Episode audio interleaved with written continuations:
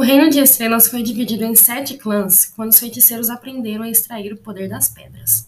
Mas se tornou um território perigoso quando o líder dos Valentinos decidiu reunir o poder de todas as pedras em um único clã.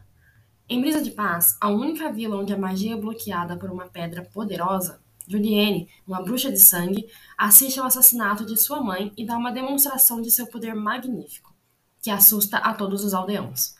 Para atender o último pedido de sua mãe, Juliane é forçada a deixar a Brisa de Paz e ir encontrar-se com um pai que nunca conheceu, Salazar Valentino.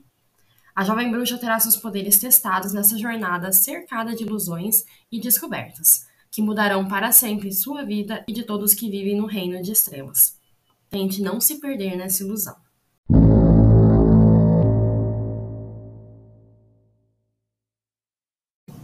Eu sou Jaque dos Santos e essa é a leitura do meu livro Os Valentinos, primeiro livro de uma série que se passa no Reino de Estrelas e conta a história de bruxos, feiticeiros e outras criaturas mágicas.